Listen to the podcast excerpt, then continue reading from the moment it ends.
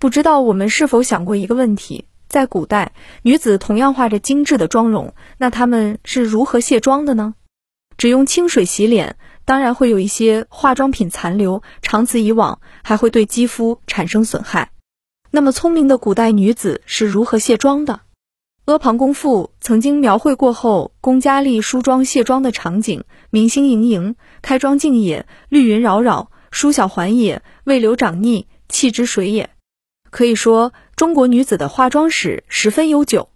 我们暂且先不谈卸妆，先谈谈古代女子所使用的化妆品，它们都是由什么制造的？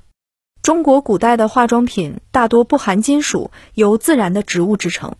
后唐中华古今著关于胭脂的记载有：起自咒，以红兰花脂凝成。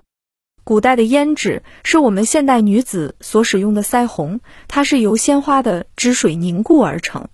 还有类似于现代粉底液的妆粉，则是由研磨过的大米经过筛掉杂质后加入香料制成。除此之外，还有古代女子画眉毛的时代，则是由实验研磨成细粉，加入水调和之后形成的。总结来说，中国古代女子所使用的化妆品大多是粉状的水溶性物品，也就是说，用清水便可以清洗掉。可古人对皮肤的保养十分细致。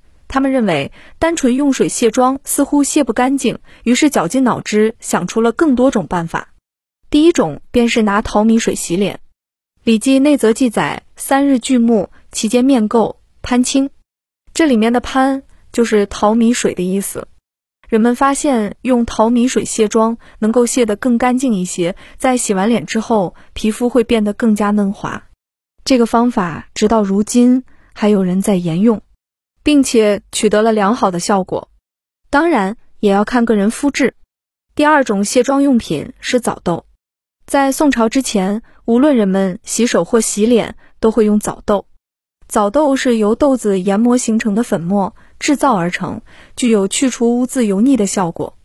而古代女子也经常将枣豆作为自己的卸妆工具。孙思邈在《千金一方》中说：“面之首膏，衣香枣豆，世人贵盛，皆是所要。”也就是说，这一时期的贵族阶层普遍使用枣豆来清洁自己。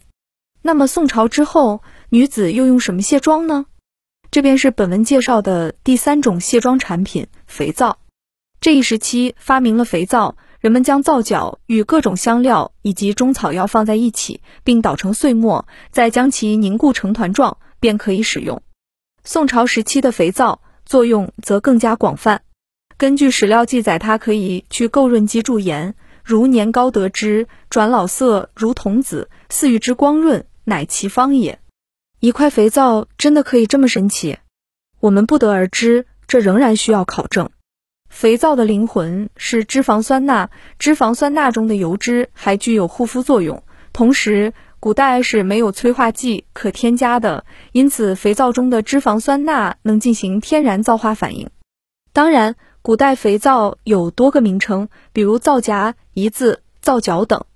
而《女英雄传》第三七回中就有提到，叫小丫头子舀了盆凉水来，先给她左一盒右一盒的往手上浇，又使了些桂花胰子、玫瑰胰子。第四种卸妆产品是食用油。如果是特殊职业，比方说戏曲的妆容，面部需要会会彩，那么古代女子将怎样卸妆呢？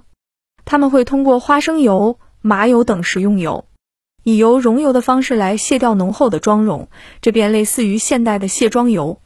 我们现代女孩在卸完妆后会抹一些护肤品，比方说水乳、面霜、精华等等，能够保持我们皮肤的年轻状态。其实古代人也会涂抹一些面霜来保养皮肤，《韩非子》中曾经描绘女子护肤的状态：故善毛菇，吸湿之美，无益无面，用脂则粉黛。则被其出。其实，无论古代还是现代，人们对外貌还是十分看重的。作为现代人，我们从古代女子的化妆、卸妆流程中，也能看出她们所使用的产品几乎都是自然、绿色无害的，所以这对皮肤来说是有利的。那么，作为现代人的我们，每天所使用的化妆品以及卸妆品品种繁多，但几乎多多少少都含有一些金属元素。这对我们的皮肤有一定的损害。所以在日常生活中，如果不是重要场合，能少化妆便少化妆。即便化妆，我们也要使用质量上层的化妆品。同样卸妆，也要卸得仔细，一切都为了更好的保护我们的皮肤。当然，无论化妆亦或是素颜，只要拥有自信，你便是最美的。